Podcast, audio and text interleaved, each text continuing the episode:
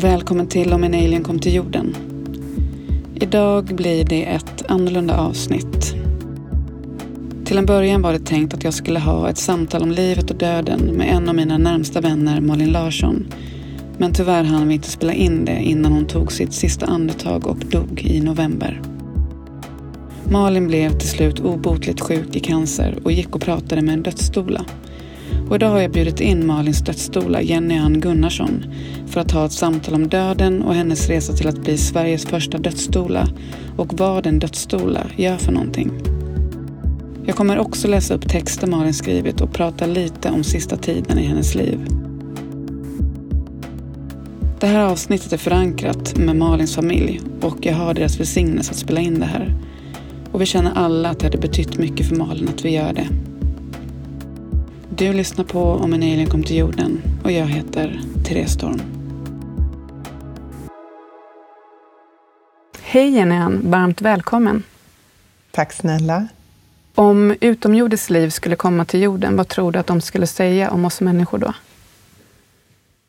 Ja, nu gör jag ett antagande som ju jag egentligen tycker är fel att göra, men eh, jag tänker att möjligen ser vi inte likadana ut, så att de kanske bara tänker så annorlunda och lustiga de ser ut. Mm.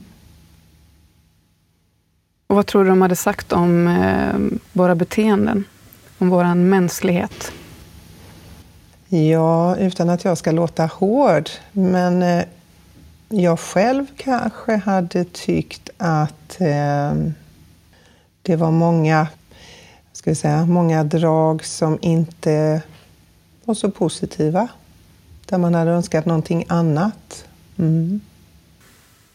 Du är ju Sveriges första dödsdoula, Jenny och mm. Eh, den som tagit yrket till Sverige. Kan du berätta om din resa som ledde dig dit du är idag och ledde dig helt enkelt till det som du kallar för dödens tjänst? Ehm, det började då när min mamma eh, fick en, en eh, obotlig ja, ett dödsbesked helt enkelt. Eh, lungcancer. Och det är då snart 12 år sedan och vi hade ett kort förlopp på sex veckor eh, från då vi hade fått, eller hon hade fått det här sista eh, beskedet. Och, eh, för mig var det så naturligt att jag ville följa henne i detta. Jag tror inte ens jag tänkte att man gör på något annat sätt. Eh, vi har ju också alltid haft väldigt nära kontakt. Eh, så att eh, förutom några korta tillfällen när hon var på sjukhus så var jag hos henne i Småland, hemma hos henne och stöttade och hjälpte till och umgicks bara. Pratade mycket.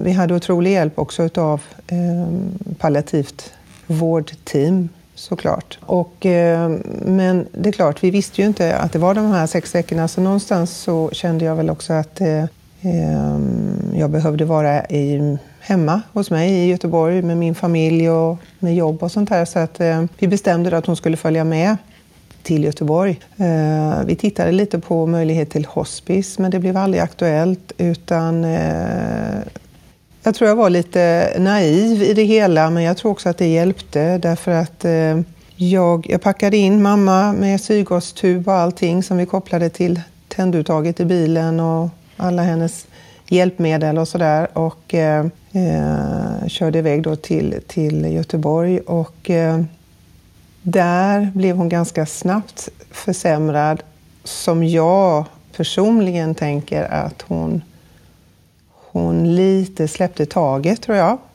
Mm. Eh, och tillät sig. Kände kanske också, förstod att hon nog inte skulle komma tillbaka till sitt hem i Småland längre. Så att det blev en, en vecka bara. Och det där sista dygnet då när hon ju var mer eller mindre medvetslös så eh, satt jag vid hennes sida hela tiden och pratade mycket och kunde då se där och då när, när liksom det väl närmade sig det allra sista att, att det var dags. Ehm, och det var ingenting som jag egentligen vet, visste då, tecken och så, utan jag bara kände det på mig. så att Jag pratade med henne och på något sätt kände att jag pratade henne in i döden.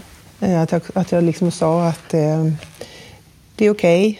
du kan släppa mm. taget och vi klarar oss. Eh, Eh, och det kändes så... Det var så starkt. Eh, det, det, ja, det, var, det var som liksom en annan typ av förlossning. Det var liksom känslan av när jag, när jag då födde vår dotter. Mm. Samma typ, eh, när kroppen bara tar över och man bara gör. Så att där och då kände jag så starkt att sorgligt, ja, hon var bara 67, men så fint och så fantastiskt. Eh, men jag vill ändå säga, det är inte alltid så det ser ut såklart, men, men där och då så, så blev det väldigt lugnt och fint och jag var så tacksam över att eh, få, få vara där. Och med detta då så började mina tankar på att jag behöver liksom, det här vill jag göra någonting med, det jag har upplevt. Jag kontaktade då några av de här vårdteamen och eh, var väl väl, vad ska vi säga, lite, lite hög nästan på det här som jag hade upplevt och tänkte och, och liksom uttryckte jag kan hjälpa till om, det är, om ni har några sådana här situationer eller med familjer. Och, och jag, jag, har ju upplevt det här nu och jag kan, komma, jag kan prata med dem och stötta och sådär. De var ju klokare än så och förstod ju att jag, jag var nog väldigt i början av min sorg råa sorg. Så att det var inte aktuellt såklart. Men tiden gick i alla fall och jag ville fortfarande göra någonting med det. Jag visste inte riktigt hur jag skulle komma in i, i eh, det som är då med döendet och döden. Eh, men till slut var det så att jag kontaktade den här begravningsentreprenören i Småland som hade hjälpt oss. Visste väl inte vad jag ville med det riktigt, men jag hör mig själv fråga i alla fall om jag får praktisera hos honom. Och eh, det fick jag. Och sen ville jag liksom lite mer få en känsla för det här så jag kontaktade ytterligare en begravningsbyrå i Stockholm och gjorde samma där. Och då tog tankarna vid att jag ju ville ha, öppna min egen begravningsbyrå som jag kände kunde vara ett sätt liksom att öppna upp för det här som är det svåra. Inte bara liksom själva begravningsbiten utan anordna ja, men olika typer av eh, events har jag väl kallat det, men, men, men eh, bjuda in till samtal, föreläsningar eller bara rent mingel på min begravningsbyrå. Och det var det jag gjorde och sen kom jag då i kontakt med någonting som heter Death Café, en rörelse som finns över hela världen. Jag startade i England eh, och det bygger på det är liksom, ska man säga, en sorts samtalsform, öppen samtalsform eh, under ungefär två timmar. Eh, och just när man säger café så är det just det här att man någon form av förtäring. För så är det också när man liksom, eh, kanske delar en måltid tillsammans eller som i det här fallet lite fika. Det blir inte så styltat. Eh, mm. Man sitter liksom inte på rad med bänkar och får en föreläsning utan man sitter ju egentligen runt ett bord och fikar och då är det lättare att prata. Så att jag började bjuda in till det här och eh, var fantastiskt eh, hur, hur människor liksom som inte kände varandra verkligen öppnar upp. Det är klart, man kommer ju med den tanken, man förstår ju att det är det här vi ska prata om, men det var ju alltifrån någon som är jätterädd för döden till att någon satt där och kanske hade fått en diagnos eller någon hade nyss mist någon eh, och så vidare. Så att det var väldigt eh, högt i tak eh, och har varit fortsatt så när jag haft de här. Och med det här då så har jag ju liksom hela tiden, jag har ju hela tiden försökt att lära mig mer och få mer information om det som ja, om allt som har med döendet och döden att göra. Och, eh, så även via dem då kom jag i kontakt med det som man då säger i England, End-of-Life-Dula. eh, och en utbildning. Kontaktade dem och tänkte naturligtvis att det finns ju här i Sverige. Eh, och det gjorde det ju inte. Så att jag bestämde mig då att, att gå den här utbildningen i England och gjorde det. Så att under två år åkte jag då fram och tillbaka och eh, blev då certifierad End of Life Doula, som de kallar det. Och där och då kände jag ju att det var liksom lite den sista pusselbiten. Lite så här att jag känner att jag är begravningsentreprenör därför att jag visste inte att eh, även det här fanns. Men det var det jag sökte. Så att det blev liksom, ja, det blev den där sista, sista, sista pusselbiten. Och jag har ju upplevt även i min roll som begravningsentreprenör att ganska från start eh, att människor kom till mig därför att de visste att de skulle dö. Så inte bara det här att man kommer när någon har dött eller för att man bara vill fylla i dokument för framtiden så att säga, utan människor som faktiskt visste att de hade, precis som min mamma, veckor eller månader och ville liksom göra klart vissa saker. Och det är klart, då har det ju blivit så mycket mer än bara att man sitter och fyller i dokument och vad önskar du när du har dött och så vidare, utan det blir ju de här väldigt fina öppna samtalen och funderingar kring livet och döden och, och sådär. Mm. Så, att, Så, så, så var det. Det, det. det började med mamma, kan man faktiskt mm. säga. Mm. Tack snälla. Och eh, för de som lyssnar nu som inte vet vad en dola är, skulle du kunna ge en förklaring på vad det är? För det finns ju också dola till en förlossning och nu också finns det dola till dödstillfället. Mm, stämmer. Vad gör en dola? Ordet kommer från grekiskan och om man ska gå exakt på vad det är så är det ju egentligen eh, ja, men, tjänarinna. Då mm. låter det ju genast lite sådär kanske, men jag, jag har valt att tänka att det är en, en, eh, en person som, som tjänar. För att jag tycker det är fint. Jag kan också se att vi någonstans i, i, i vårt samhälle har blivit nästan lite... Det är inte så fint att tjäna eller att serva. Medan jag tycker ju precis tvärtom. Att eh, det finns väl inget finare än att mm. serva någon. Och framförallt i det här sista skedet då. Så att som dödsdola så kan man då försöka hålla det lite kort. Men en sorts följeslagare. Man, man, man, eh, man går bredvid, man håller i handen, man håller under armen. Eh, man kan då vara länken mellan eh, den döende, de närstående och eh, till exempel då sjukvården. För det uppstår ändå glapp för det är så det ser ut. Att, att, ja. Eh, för närstående, man tänker, och jag säger närstående så att man inte alltid räknar med att någon har familj så som i, i, i blod, så att säga, utan att det kan ju vara andra människor man har runt omkring sig. Men om du nu ändå har närstående så är det inte säkert att man kanske har den kontakten. Man kanske inte vill, man kanske inte kan, inte orkar. Och då kan man ju stötta. Man kan vara den som stöttar så att de närstående kan vara där så mycket som de vill och kan och orkar. Och gentemot också sjukvården. Och det är inte på något sätt att vi tar över någon sjukvård. Absolut inte. Vi har fantastiska palliativa vårdteam som kan det här och vill säkert också känna att de, skulle, att de kan sträcka sig hela vägen. Men det ser ju inte riktigt ut så att man kan vara 24-7. Eh, men det medicinska sköter ju de såklart. Men man kan ju också vara lite av en förespråkare, alltså en persons advokat för att uttrycka det. Att, att när liksom orken tryter lite och man kan ha lite koll på vad som kan behövas. Och då är det ju allt ifrån att man, om man kommer in i det här lite tidigare skedet när man har fått besked och man kanske fortfarande är lite piggare fortfarande. Mm. Dels så kan vi ju då liksom tala i det som man faktiskt, det här när sorgen börjar ju här. Sorgarbetet över att jag ska dö, jag ska lämna. Och det kan vara mycket tankar runt orättvist, arg och så vidare. Att kunna hålla de här samtalen och framförallt kanske lyssna många gånger. Vi är väldigt dåliga på att lyssna och verkligen lyssna på riktigt. Många gånger kan det räcka och visa att man är här. Jag håller stunden för dig. I stormens öga så är jag här. Jag, jag rör inte på mig, utan här står jag. Till att man kanske då hjälper till med lite mer praktiskt eller ser till att man får gjort sina eh, dokument. Det kan ju vara allt ifrån juridiska dokument, framtidsfullmakt, eh, testamente till eh, rena önskemålen så att säga, på dödsbädden innan man har dött. Hur vill man ha det runt omkring sig? Var vill man vara? Vem vill man ha omkring sig och vilken miljö? Och efteråt. Och sen att se till att, för det här tycker jag också är viktigt att för att du är döende så har du inte dött ännu, så att du lever tills du dör. Vill du göra vissa aktiviteter så, så går det ju att ordna. Eh, vill du gå på en konsert eller vad det nu kan vara, en utställning, så kan man göra det. Man kan kanske behöva åka rullstol eller ha med sig syrgas. Man vill gå ut och äta, man orkar inte riktigt. Nej, men vi kanske kan skapa restaurang hemma.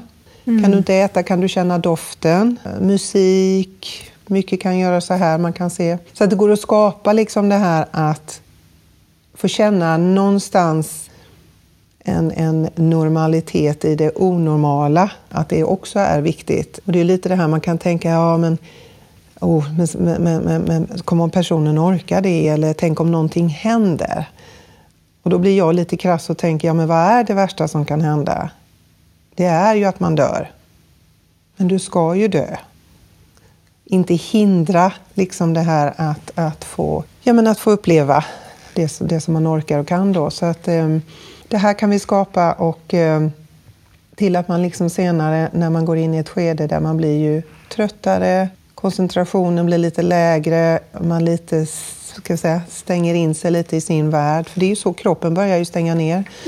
Mm. Att eh, återigen, lyssna, hålla stunden, eh, lindra, lite, alltså med alternativt eller komple, alltså komplementera den kanske då smärtlindring och den hjälpen som man redan har med till exempel guidade meditationer, eh, visualisering och så vidare. Till att vi kan då sköta om saker i hemmet, enkla saker. Finns det en hund som behöver gå ut så kan vi lösa det eller göra några ärenden, laga någon enklare måltid såklart. Eh, hålla lite ordning. Eh, och eh, till att vi då mot det sista kan sitta och vaka helt enkelt och vid dödsögonblicket vara där.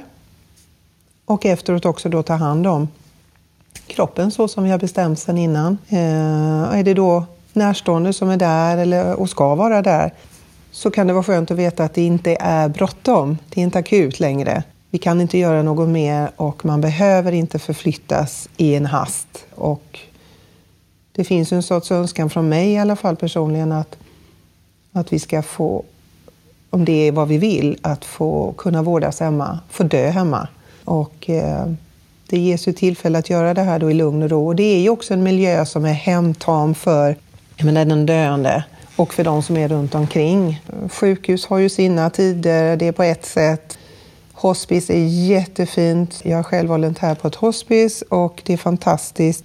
Men det är ju fortfarande inte din miljö. Men sen kan det vara så att man känner sig lite rädd och orolig att vara för långt ifrån en sorts smärtlindring. Men det kan vi också få i hemmet utav då de här eh, vårdteamen eh, som kommer hem. Och sen kan vi naturligtvis vi kanske är del i någon form av begravningsplanering eh, och själva begravningsakten och kan hänga kvar efteråt om det behövs stötta de närstående. Och sen blir det också viktigt, precis som att det har någon sorts början, att man också får ett avslut för, för de närstående. De ska aldrig känna, vare sig en döende person eller närstående, ska aldrig känna att de står i någon sorts beroendeställning gentemot oss. Och vi är ju då också neutrala, öppna, fördomsfria medmänniskor, utbildade medmänniskor som får liksom sätta undan vårt egna jag helt enkelt. Så att inga, inga påtryckningar eller åsikter om vad vi tycker eller tänker. Utan det handlar om den döende och, och eh, de närstående. Mm. Wow, det, jag känner så mycket när du berättar. Det är så Ja, men det är så fint. Det är... Eh, och precis som du säger så är det verkligen någonting som jag tror det behövs. Det finns ett stort behov för det finns glapp i de systemen som finns idag. Mm. Det är otroligt fint att eh, lyssna på dig. Och jag tänkte vi skulle lyssna på, på ett litet klipp. Ett klipp på mm. mig och Malin. Mm. Och sen lägger jag den. Om du till exempel har den där. Sådär. Mm. Och så låter vi bara den vara... Nu håller den på va? Ja, nu spelar den in. Och så pratar vi bara så här. Mm. Och den behöver inte vara längre ifrån eller längre... Vi provar. Stäng av så lyssnar vi på den. Okej. Okay. Wow. Uff, jag känner igen hennes röst. Så här långt hann vi bara spela in jag och Malin. Att ändå testa ljudet på inspelningen. För helt plötsligt gick det väldigt snabbt. Sista gången som jag träffade Malin var på en hyllnings och dödsfest som jag anordnade åt Malin hemma hos mig. Där hon bjöd in hennes närmsta. Och det, det är en dag jag aldrig kommer glömma. Det, Malin och jag hade många samtal om samexistensens gåva. Att uppmärksamma och tillåta oss att känna flera olika saker och känslor samtidigt. Till exempel att vi kan vara både glada och frustrerade samtidigt. Eller vi kan vara trötta och empowered eller som under den här dödsfesten, sorgsen och så, så tacksam. För att sitta i det där rummet fullt med människor som delade samma djupa sorg som jag själv kände, det var både oerhört vackert och tungt. Och det vackraste av allt var verkligen att se all kärlek som verkligen strömmade i det här rummet för Malin och hennes kärlek som lyste så starkt för oss och eh, för oss och livet. Och det vi inte visste då var ju att Malin skulle ta sitt sista andetag en, en vecka senare. Och Malin och jag delar ju samma längtan om att skapa trygga utrymmen där vi kan mötas och prata om allt. Att prata om det som gör så ont eller som ger skam och skaver. Och att låta alla känslor och hela människan få plats. Även det som vi gärna gömmer för andra. För i det finns det möjlighet att läkas och skapa nya perspektiv. Och döden är ju verkligen ett sånt samtalsämne. Och eh, att dö är ju lika naturligt som att födas. Men eftersom döden till skillnad från födseln inte får ta en lika naturlig plats i vårt samhälle kan det ju bli svårt att förhålla sig till den. Varför tror du att vi till skillnad från födseln inte ger döden en lika självklar plats i vårt samhälle? Mm, då vill jag nog lite vända på det och säga att det är inte lika naturligt att födas. För det är ju inte, det är inte säkert om man nu börjar, om man blir gravid, om fostret utvecklas, att man föds. Men däremot är du född, då ska du helt klart dö en dag. Mm. Så på så sätt tycker jag nog att det är mer naturligt att vi ska dö när vi är i livet. Och eh, jag tror också att man vill se födsel som, det är något nytt, det är orört, ett oskrivet blad, rent, vackert. Men döden då ser man som är liksom slutet, mörkt, hemskt. Så att, ja, jag, eh, jag, jag, tror det är så man ser det. Att eh, det ena är finare än det andra. Men trots allt så tycker jag själv att, att det är mer naturligt. Mm. Och det bör få, det ska ha precis samma dignitet, om inte mer. För att jag känner också att det är fantastiskt när det föds nya människor. Men och man gör vågen och det är fantastiskt och så här. Men jag ser ju också att, och det låter väl också igen då lite krasst, det här är ju då en människa som ännu inte hunnit göra så många avtryck. Inte ens i sin närmsta krets som är sin familj. Medan någon som dör, och de flesta som dör, har ju hunnit leva någorlunda länge. Och då tycker jag att då har man ju liksom inte bara bidragit till sina närmsta kretsar utan vi har faktiskt bidragit till samhället i stort. Och därför ska man ju göra vågen då också. Och ha samma inställning att det här är viktigt, här ska vi märka stunden för någon. Mm. Mm, det var fint. Mm. Jag tänker lite också på något sätt att så, här, så ovisshet är ju på många sätt det svåraste för oss människor att förhålla sig till. Och att kanske döden på något sätt är den ultimata ovissheten. Mm. Mm. Och att det också skapar till, till det här, det här liksom att det känns mörkt och, och, svårt. Att vi liksom egentligen inte vet. För det finns ju många tro om vad som händer, men ingen vet ju så. Men det jag verkligen känner själv personligen är ju att jag tror ju verkligen att vi hade varit mindre rädda för döden. Och kanske inte heller känt oss lika handfallna när någon vi älskar dör, om vi pratade mer om döden. Och kanske kan vi till och med först leva livet helt fullt ut, när vi inkluderar det, som egentligen är det enda vi med säkerhet vet, förutom att vi föds, att vi ska dö. Mm. Mm. Jag håller helt med dig. Ja, nej, men jag brukar säga lite så, för att, för att leva måste du dö. Mm. Kort och gott egentligen. Om man liksom bara tänker det. Att eh, jag har liksom ett ansvar i att leva och att ska säga, känna en tacksamhet över att vi faktiskt att vi lever, men att det också finns ett slut. Och sen som du säger, menar, hur det ser ut, det är olika för alla vad man tänker. Men, men, eh, och det behöver ju inte betyda, jag menar ju inte att man liksom ska man ska leva som om varje dag är den sista och fullständigt eh, göra vad det nu kan vara. Spendera alla pengar man har och sen har man inget kvar eller liksom göra alldeles för, för galna saker. Utan det är väl snarare att uppskatta det lilla, vårda relationer, vårda sig själv, vårda vår värld. Ja. Mm.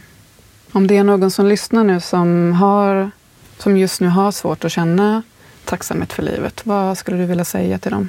Nej, jag tänker nog lite hur, hur, eh, vad är alternativet? Och vad vill man med det alternativet? Jag har också full förståelse för att man inte alltid känner sig tacksam. Och då tror jag väl kanske att man... Kan det vara så att man går och bär på sorg, sorg, förlust, obearbetat?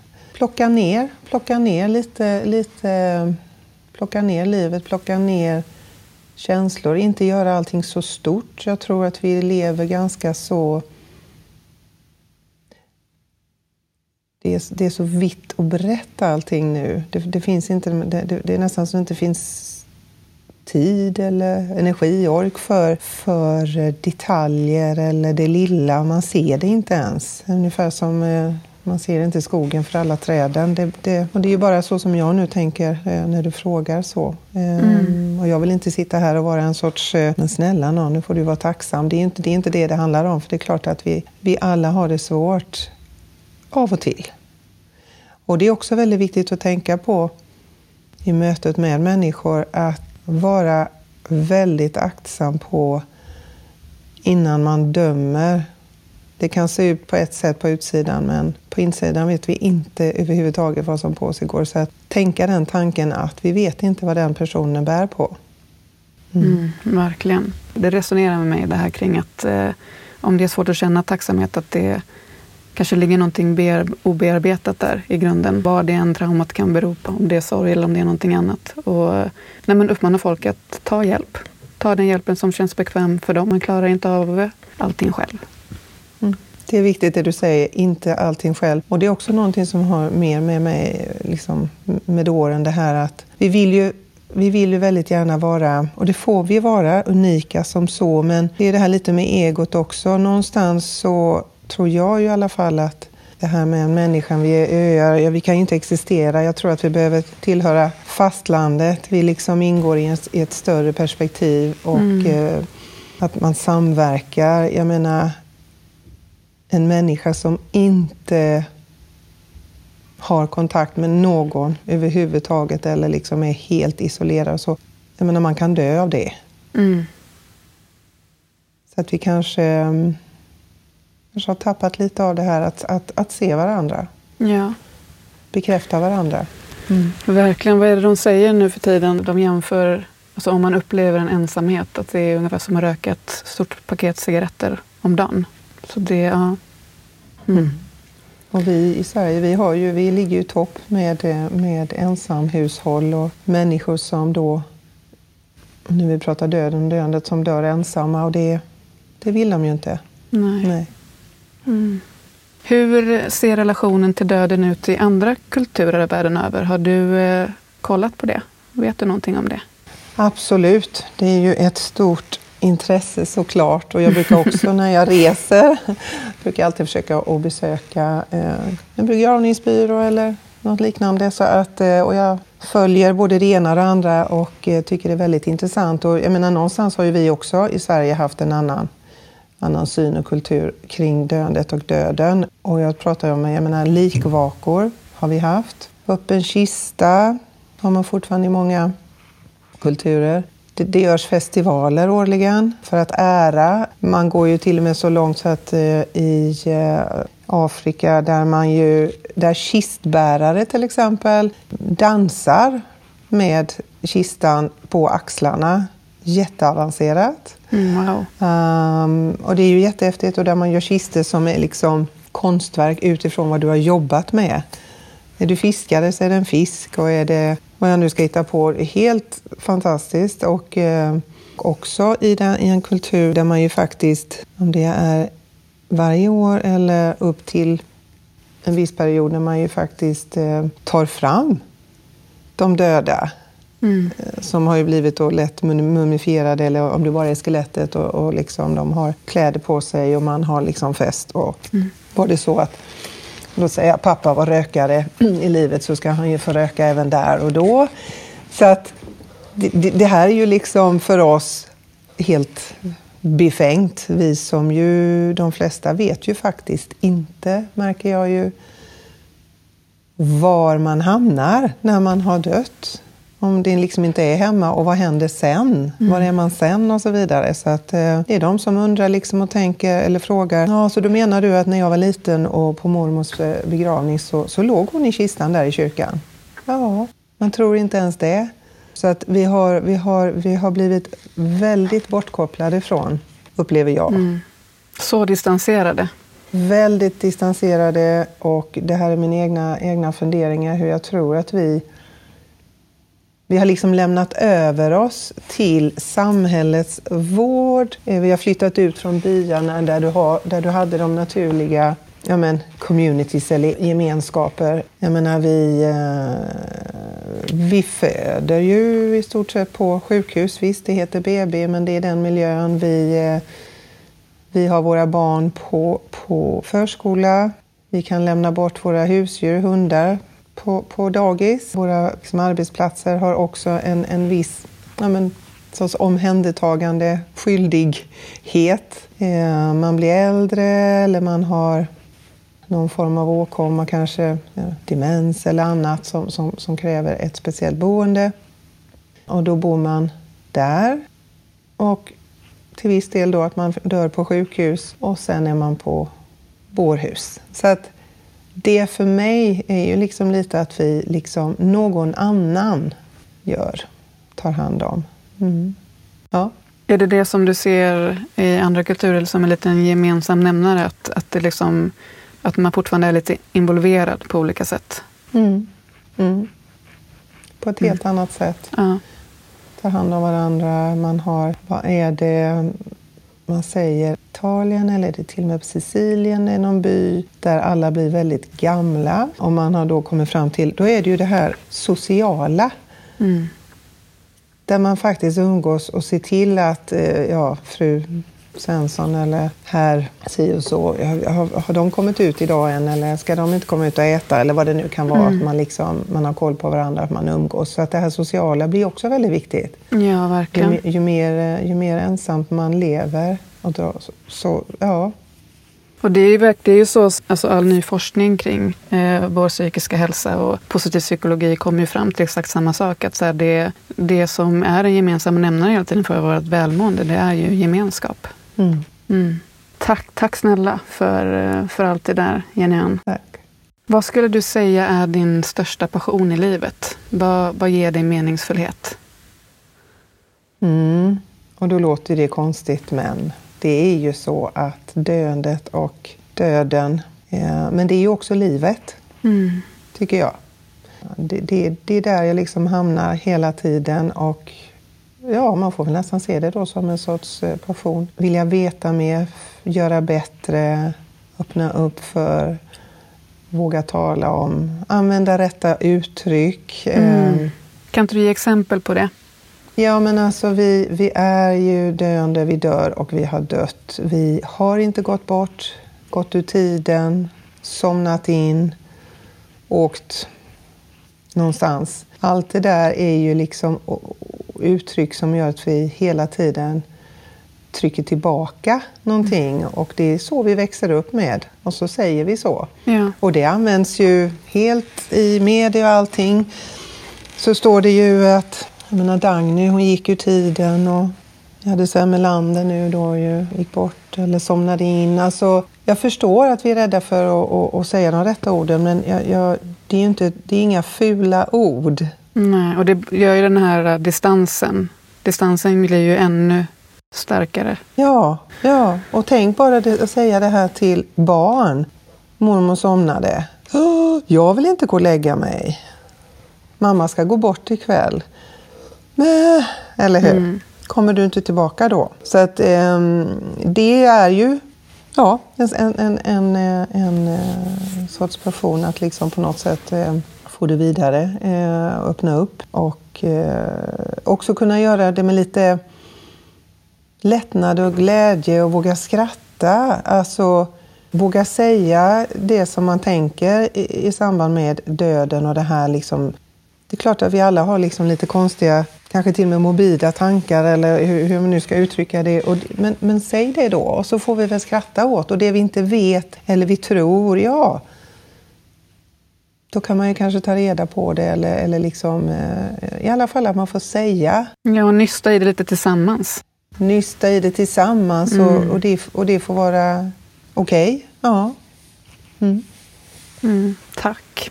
På, på dödsfesten så frågade vi Malin vad hon ville att vi skulle ta med oss och minnas när eh, hon hade dött. Och hennes självklara svar var provleva. Och jag tänkte att jag skulle läsa upp en text från Malins Instagram mm. som hon skrivit om, om att provleva. Mm. Ett ord sprunget ur ordet provprata som jag hörde för första gången i en podcast för flera år sedan. Att förbehålla sig rätten att inte säga saker helt perfekt, korrekt eller fullkomligt. Att istället försöka leta sig fram bland orden och pröva få sagt det en egentligen, verkligen menar. Jag har använt provprata många gånger under många samtal i mitt liv. Provprata har oftast hjälpt ta udden av det där allvarsamma. Vi prövar oss fram, bortom rätt och fel. Allt du säger här är legitimt eftersom du inte försökt prove a point. Du försöker göra dig förstådd. En förlängning av provprata kan bli provleva. Provlev, snälla ta med er det om något från allt jag någonsin skrivit eller sagt. För några år sedan kändes allt så allvarligt i mitt liv. Jag tog mig själv på så stort allvar. Andra ställde allvarsamma frågor till mig som, men vad ska du göra sen då? Du ska väl jobba med något som du utbildat dig till nu? Vet ni, nej, det behöver ingen. Vi behöver inte bli något. Sagt det förut, vi är redan allt. Och om vi kollektivt värnar om det sistnämnda innebär det att vi är fria att göra vad vi vill. Provlev ditt liv. Prova saker bara för att du känner för det och sno Pippi Långstrumps egna klockrena citat. Det har jag aldrig provat tidigare, så det klarar jag helt säkert.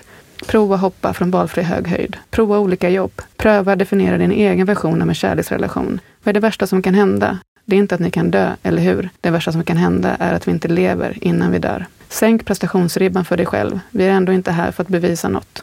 Vi är här för att uppleva saker. Är det något jag känner mig riktigt tacksam över nu när jag fått en dålig prognos om framtiden? Är det ändå att jag prövat mig fram genom livet? Mm. Jag ska bara samla mig lite. Mm.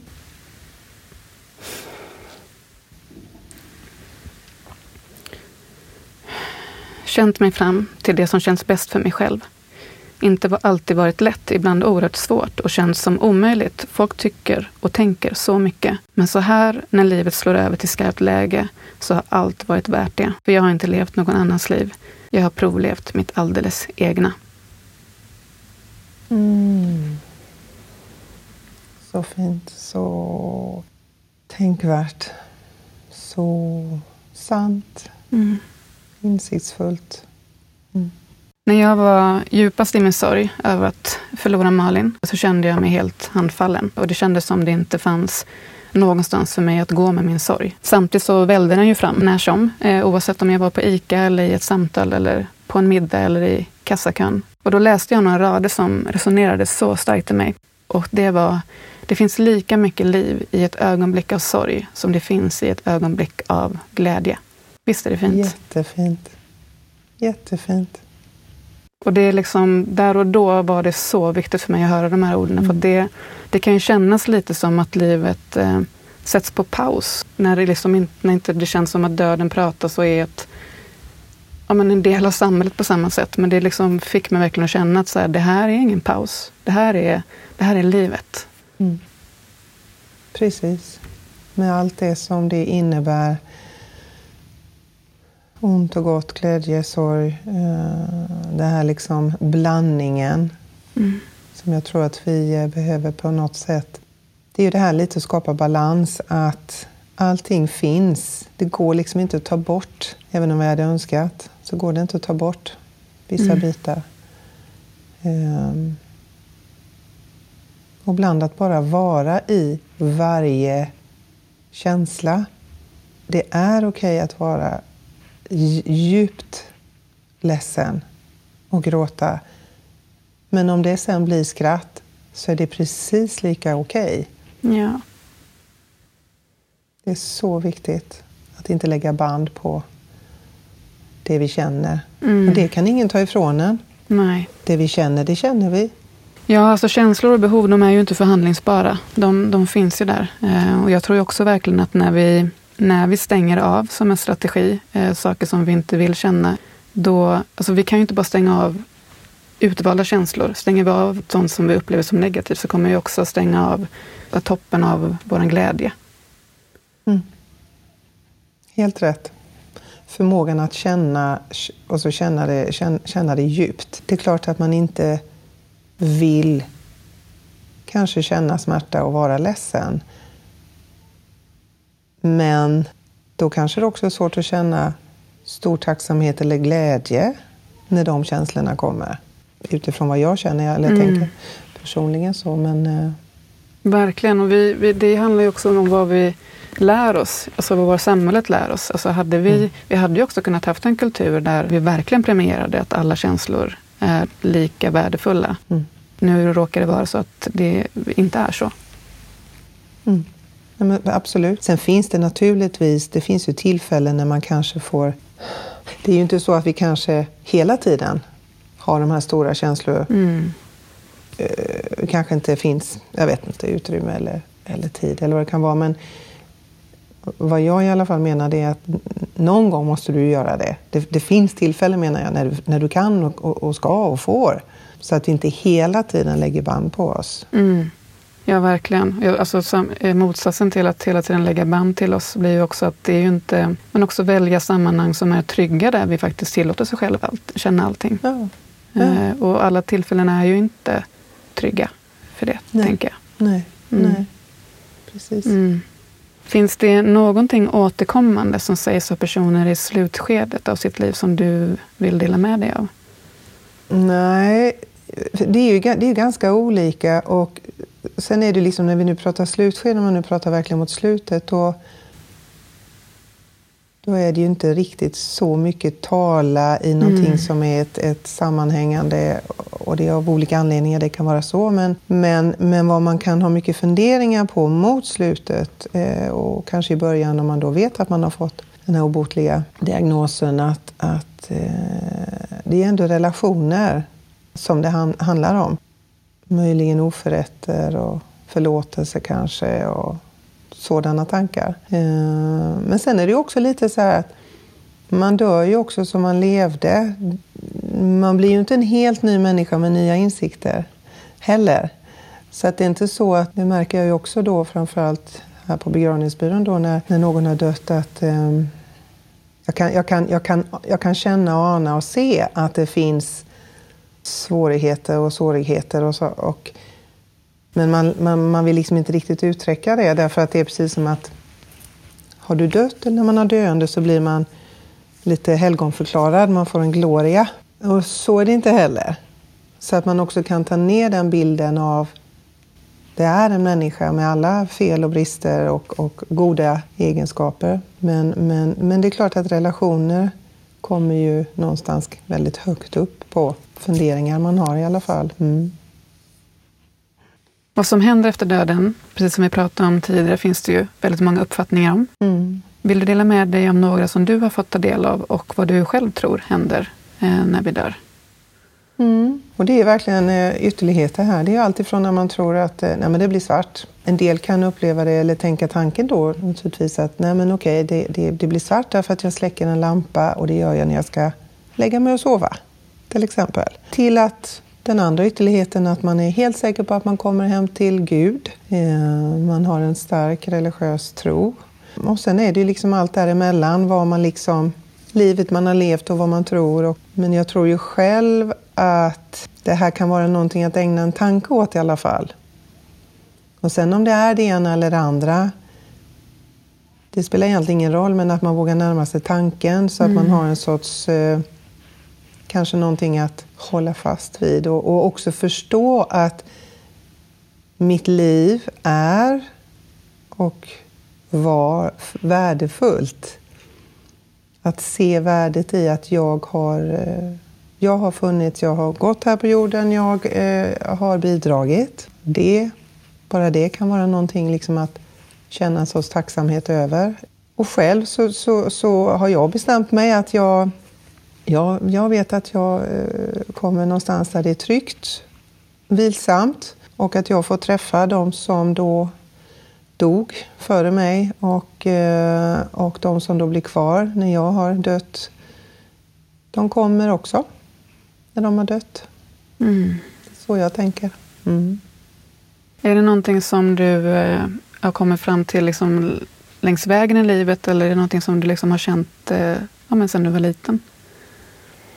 Nej, det har nog kommit fram till skulle mm. jag vilja säga. Eh, det har kommit med, med, med åren, eh, med det jag gör, eh, olika människor som man, som man träffar och inspireras av. Och också tror jag, ju äldre jag blivit, det här man också, vad ska vi säga, vågar mer stå upp för sig själv och, och, och, tankar och åsikter. Och, då, och det är därför jag känner lite det här att jag kan bli lite nästan obstinat och tänka men det har jag bestämt mig för. Jag vet inte hur det kommer kännas när jag ligger, när jag är liksom typ på dödsbädden och sådär. Det, det, det, kan jag inte veta, men, men just nu är det så jag känner och har bestämt mig för därför att det gör att eh, det blir eh,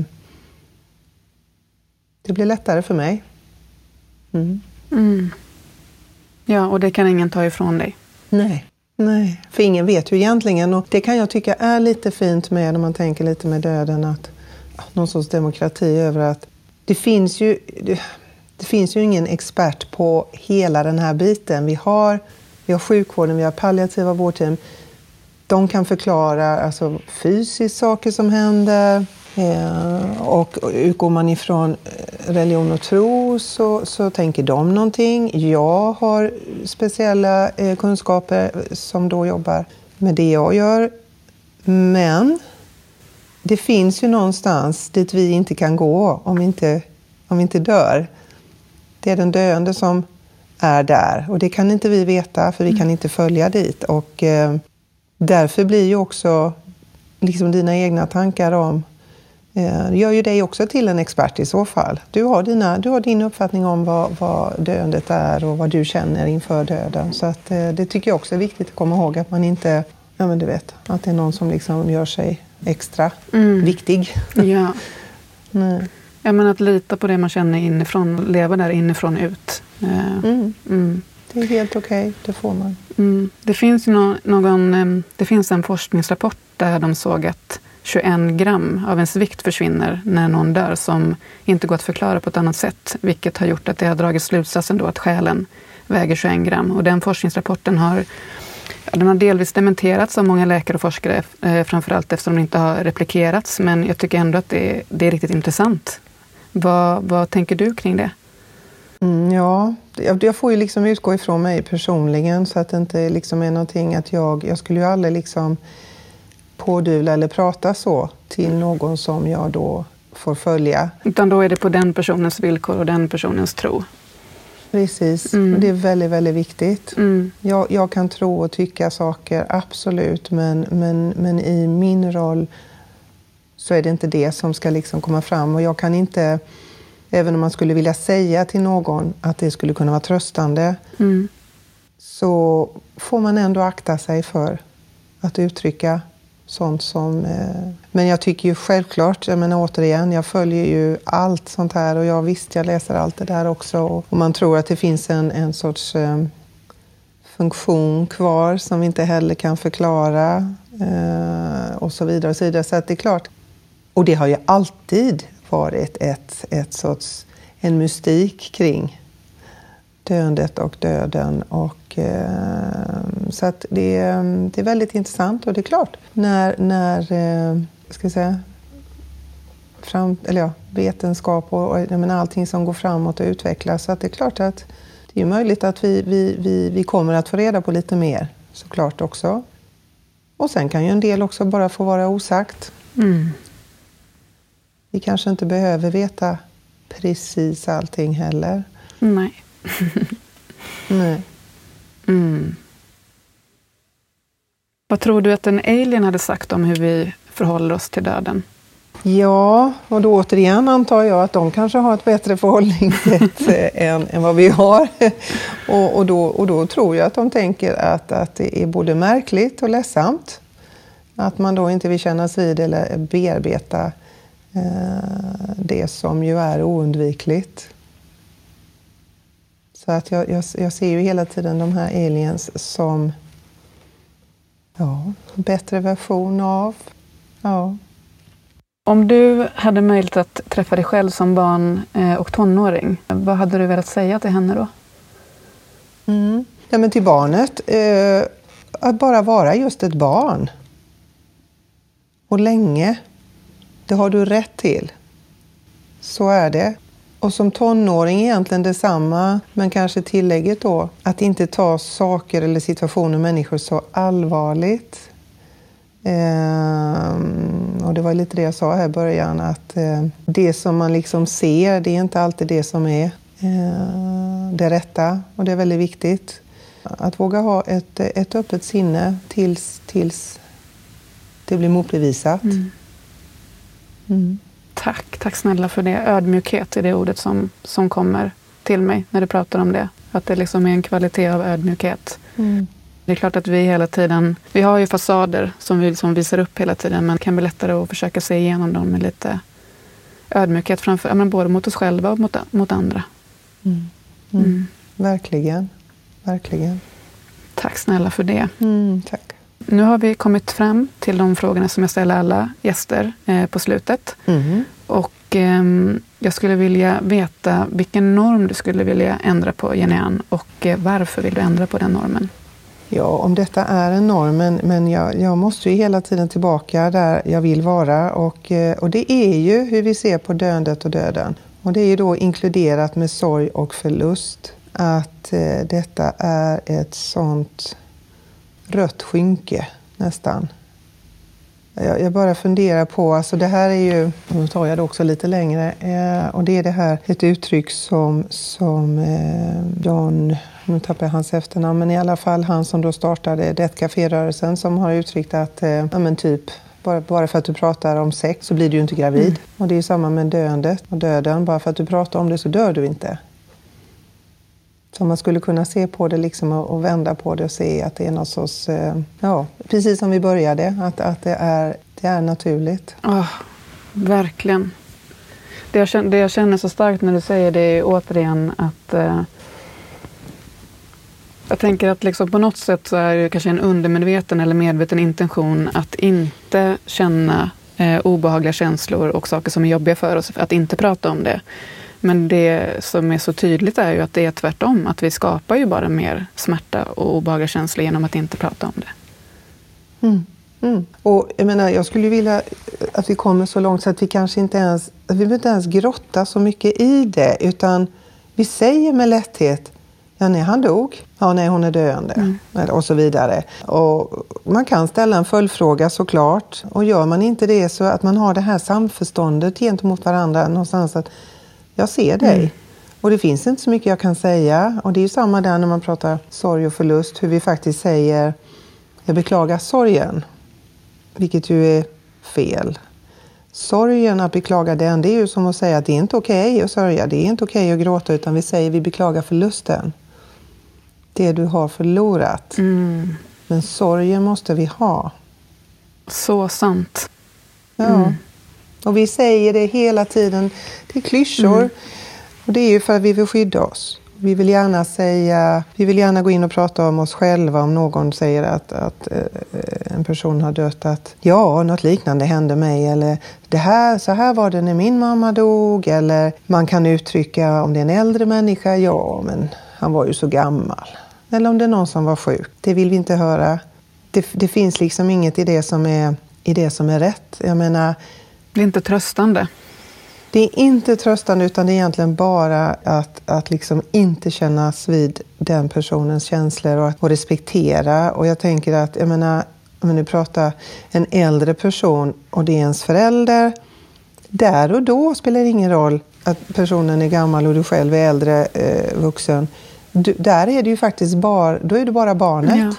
till din förälder. Och då sörjer du ju. Och då vill du vara ett litet barn. Så att jag tror, jag tror vi får liksom eh, akta oss. Då är det bättre att bara säga, jag vet inte vad jag ska säga. Så kan man säga. Man kan till och med fråga, får jag ge dig en kram? Eh, och så. Mm. Och det som jag känner nu när du berättar det är ju att vi, det är ju väldigt mycket så med många saker i vårt samhälle. Att vi, att, att vi använder ord som vi har lärt oss att, att man ska använda de orden men vi har inte riktigt liksom funderat på vad betyder egentligen de här orden? Och att ord är ju så viktigt för att undermedvetet signalerar vi ju alltid någonting med dem. Men att vi på något sätt morfar om det till något annat. Det, ord är så viktigt. Tack snälla för att du lyfter det. Ja, tack snälla. Och, och, och, och inte bara ord egentligen, om du tänker handling. Jag menar, vi sitter och pratar och så böjer jag mig fram lite spänner ögonen i dig när jag säger ett ord, då kommer du ju rygga för det ordet. Eller om jag hela tiden, mm, ja, mm, vid vissa... Alltså, så det är också mycket hur vi faktiskt agerar och kroppen. Ja. Det är klart att det är svårt att vara, hålla sig neutral och man blir själv berörd om man är i en sån situation. Men det är därför då är det ju bättre att, ta, spela lite med öppna kort och säga jag vet inte hur jag ska agera, jag vet inte vad jag ska säga faktiskt. Mm. Ja, jag vet inte hur jag ska göra men jag vill jättegärna finnas här för dig. Precis. kommer man hur långt som helst med. Ja, helt enkelt så. Mm. Mm. Tack snälla för det. Alltså verkligen. Mm. Mm. Nästa fråga på slutet här är ehm, jag skulle vilja att du berättar lite om en person som har eh, inspirerat dig i livet eller som har präglat dig. Vem tänker du på när jag säger så? Det första som kommer till mig det är ändå min mamma. Och det är ju inte bara för att vi hade den, eller vi hade ju inte upplevelsen ihop som så, men, men eh, och med det följer också mormor och gammelmormor, det vill säga det är tre starka kvinnor upplever jag att jag har haft och haft otrolig närhet med, med min mamma och varit en, en, eh, ja, men en förebild, men också en, eh, och inte på något sätt ett, ett, ett bara fantastiskt naturligtvis, för det är ju, jag menar, alla relationer kan ha sitt, men det har varit mycket humor som jag tycker är, är en, en stor del av livet Ja. faktiskt. Ehm, så att, ja, jag får säga mamma, så är det. Mm, Fint. Ja. Och nästa fråga är, vad behöver vi för att må bra i livet?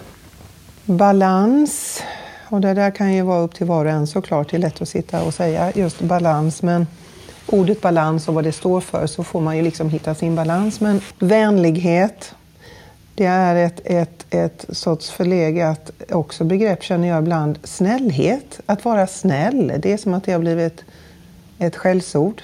Och respekt, och så då insikten om att vi ska dö.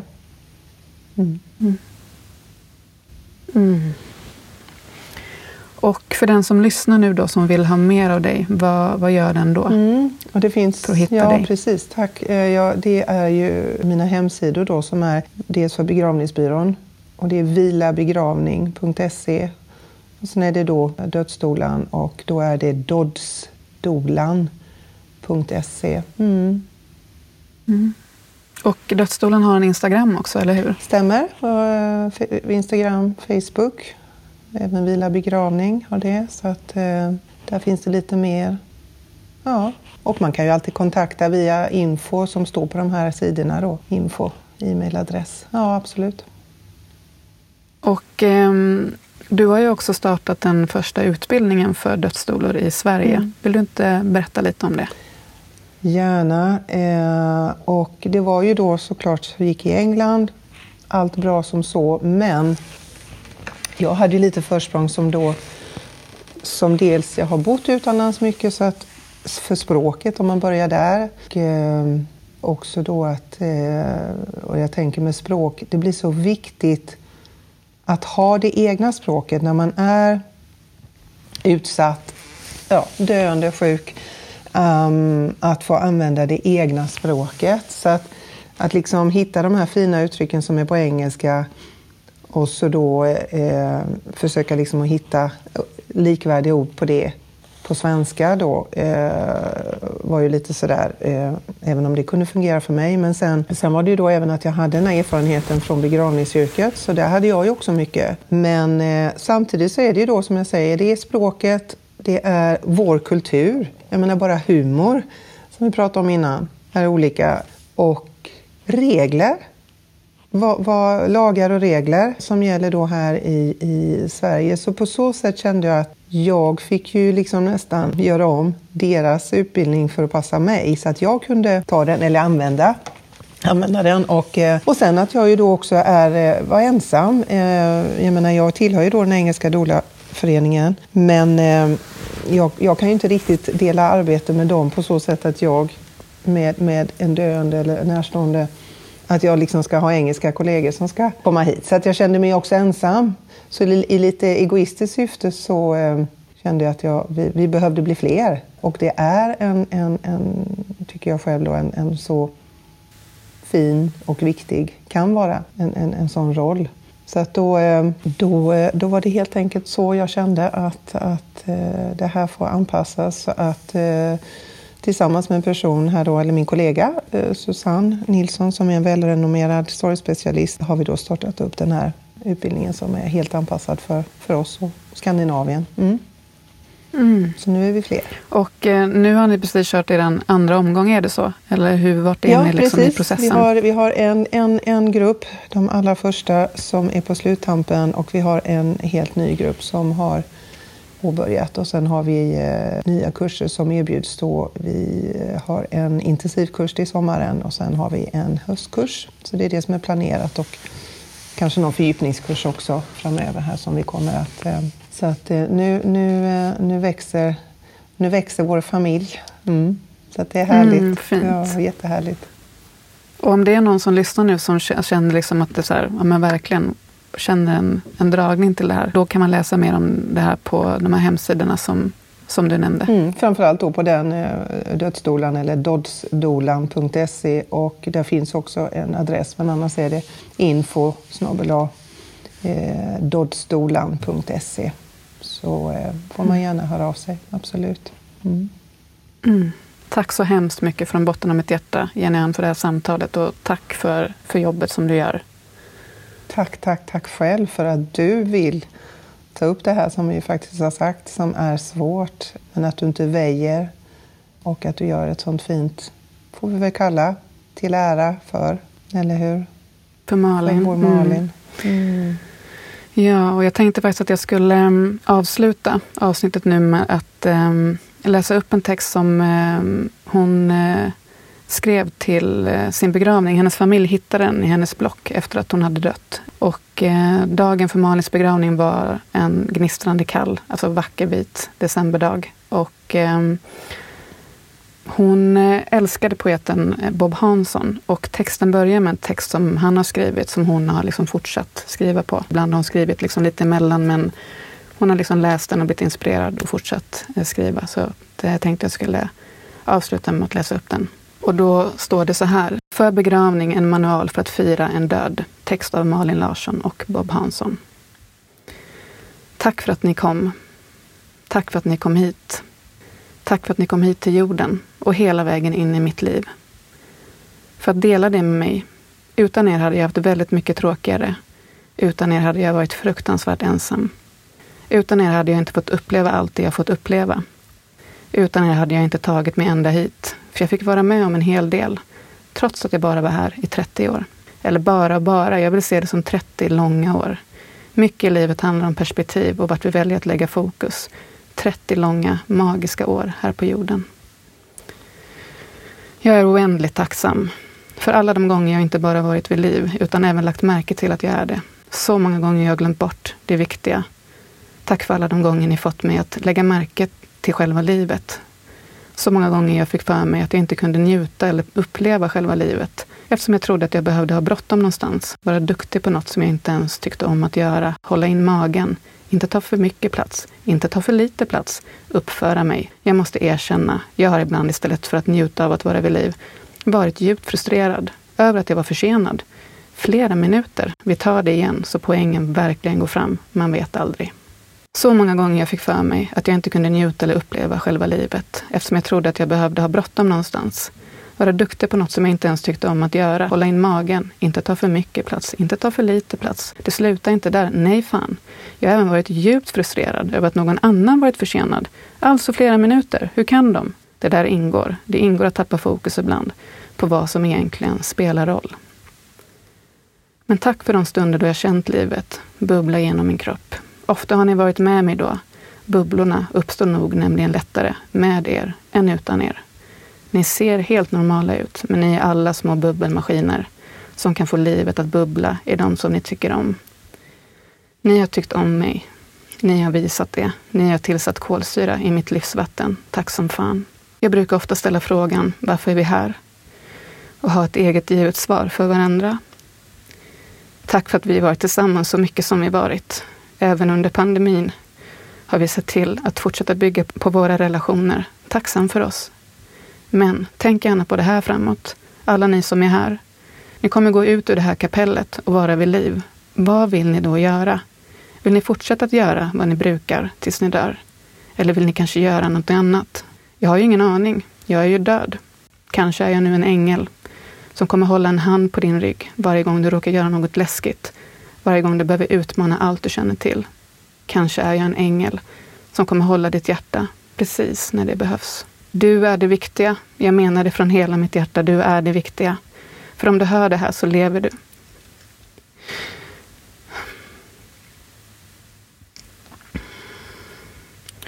Alla bredvid dig lever och om du vänder dig om ser du runt omkring dig ett hav av levande människor. Så min sista önskan är det här. Lämna det här kapellet och hedra mig genom att leva. Så mycket det bara går. Gå på känsla. Lär er leva inifrån ut och fortsätt öva er i det. Äg det banala. Passa på att slänga er i varandras famnar innan det är för sent. Hångla upp varandra. Hångla upp er själva. Ta risker. Det värsta som kan hända är inte att ni kan dö, eller hur? Det värsta som kan hända är att vi inte lever innan vi dör. Lata er inte, men ta vila ofta. Må ni inte ha fötts förgäves. Må ni inte ha kommit hit förgäves. Lev, lev, lev livet på era egna premisser. Kom ihåg, du är viktigast. Se varandra i ögonen. Ta till exempel den fina människan som sitter bredvid dig här och nu. Vänd dig mot henne, nicka tyst i ett varmt Hej, jag ser dig. Börja nu, två och två. Se varandra i ögonen och se livet. Sitt så en stund utan att säga ett ord. Det klarar ni. Här sätter någon på en jävligt bra låt. Kanske en danslåt, en glad låt. Mm. Tack ska ni ha för så himla många fantastiska ögonblick. Jag var här 30 år och ni gjorde mig rik. Nu har jag skrivit klart en bok som kallas Livet. Nu får ni skriva vidare. Det är ni väldigt bra på. Jag känner ju er, så börja nu. Och nu är det dags för er att dansa. Jag vet, inte nu i kapellet väl, inte nu när vi sörjer, men jo, allt får plats och det ena utesluter inte det andra. Jag vill att ni minns mig.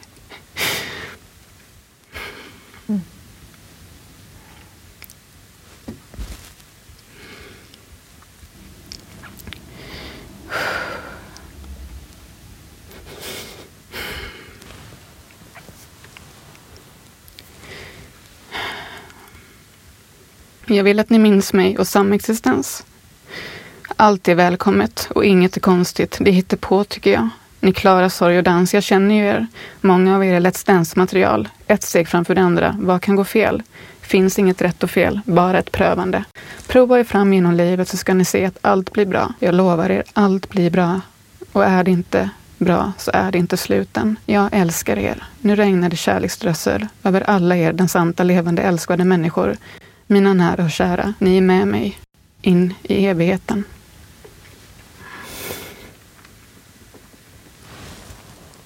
Mm.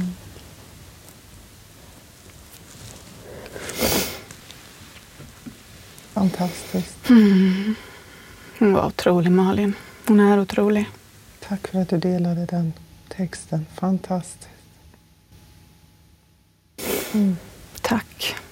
Tack för att du lyssnade och återigen tack för det här fantastiska samtalet. Jag känner så, sån otrolig meningsfullhet och så mycket kärlek i mitt hjärta just nu. Och återigen tack för, tack för allting du gör, Jenny Och tack också för ett avslut som också jag har fått.